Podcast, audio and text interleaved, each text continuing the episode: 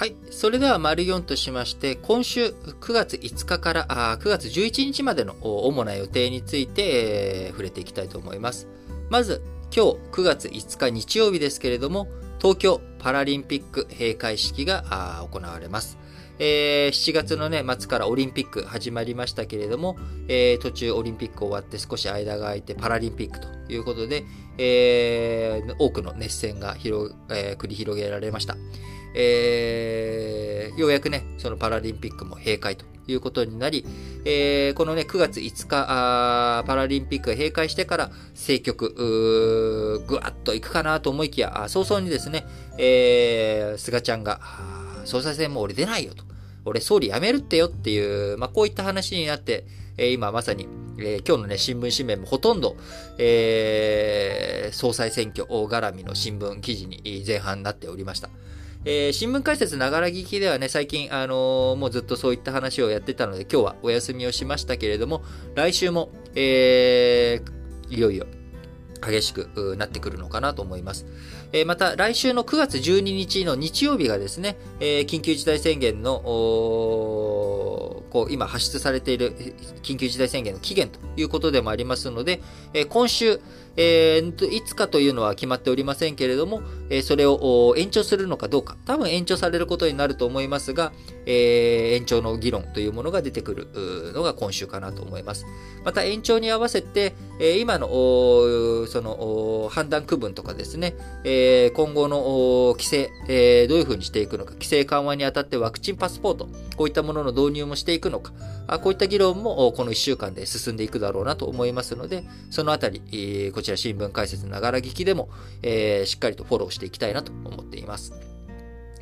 えそして明日、9月6日、月曜日ですね、えこちらではミュンヘンで国際自動車ショーが開かれます。えー、欧州の自動車メーカーが一堂に会して、えー、行く場所ではありますけれども、やはり EV とか新技術、えー、環境対策、こちらの方で、えー、どんな新しい車が発表されていくのか。また、えー、もうね、えー、この9月で、えー、この9月、えで退任、9月10月で退任するメルケル首相。こちらがミュンヘン国際自動車ショーで、え開会の挨拶もしますので、そこでどんなメッセージを出していくのかというところもですね、注目されるポイントかなと思います。9月7日火曜日、こちらはですね、IR、統合型リゾート参入をめぐる汚職事件、こちらで収賄罪などに問われた秋元被告、こちらの判決公判が東京地裁で行われます。えー、横浜のね、IR 誘致、こちらに関しては、誘致反対派が、あの、人が市長になったということもあり、IR に対する厳しさ、厳しい目線というものは強まっている状況なのかなと。その中でこの汚職事件、どんな判決が出るのかということで、9月7日注目されるポイントかなと思います。9月7日にはですね、あとオーストラリアの中央銀行政策金利理事会があるということで、えー、今ね、えー、いろんな鉄鉱石とかの価格とか、まあ、ちょっと落ち着いてはいるんですけれども、えー、そういったことからオーストラリアの中央銀行政策金利どうしていくのか、えー、このあたり注目されるポイントですし、え、またエルサルバトル、世界で初めてビットコインを法定通貨に採用するよと言っていましたが、こちら9月7日に、えー、ついに、えー、ビットコイン、えー、エルサルバトルで法定通貨になるということになりますので、えー、このあたり金融関係においてもですね、非常に面白い動きが今週あるかなと思います。えー、そして9月9日、木曜日ですね、えー、9月9日は北朝鮮の建国記念日です。えー、先週来からね、あのー、今週も、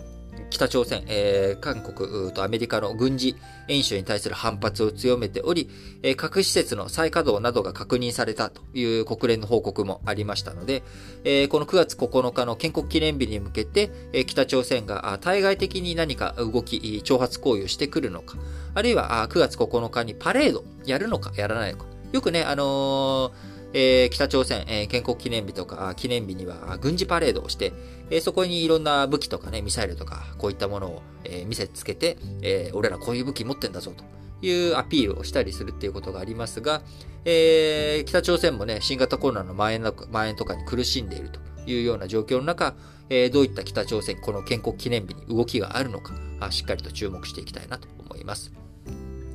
えそして9月10日、金曜日には、え7月のイギリスの GTP が出てきます。えー、イギリス、いち早くですね、ワクチン、えー、の接種も進み、あのー、厳しいロックダウンからあ解放された結果、4月から6月のイギリスの GTP 非常に大きい伸びを示したという力強い伸びを示したということがありました。えこれが7月にもですね、どういうふうな傾向が続いているのか、どうなのかというところで非常に注目されるポイントです。えそして9月11日ですね、土曜日。アメリカ同時多発テロ、2001年の、え、アメリカ同時多発テロから20年という節目の日を迎えます。え、この20年、え、まさにアフガニスタン、今、あ今日も丸一で申し上げました通り、え、タリバン政権、え崩壊することなく生き延び、え女性に対する弾圧、テロの危険性、え難民問題、えそういったものがあ国際社会が不安定化した、えこの20年間だったのかなと思います。えその20年間をどういうふうに我々としてもこう整理していくのか。そして、まあ、バイデン、アメリカ大統領はどんなメッセージを出すのか。あそういったところがですね、やはり注目されるポイントかなと思います。えー、今週、いろんなニュース、今週もですね、予定、予想されておりますので、しっかりとこの新聞解説、ながら聞きで、えお伝えしていけたらいけたらなと思っています。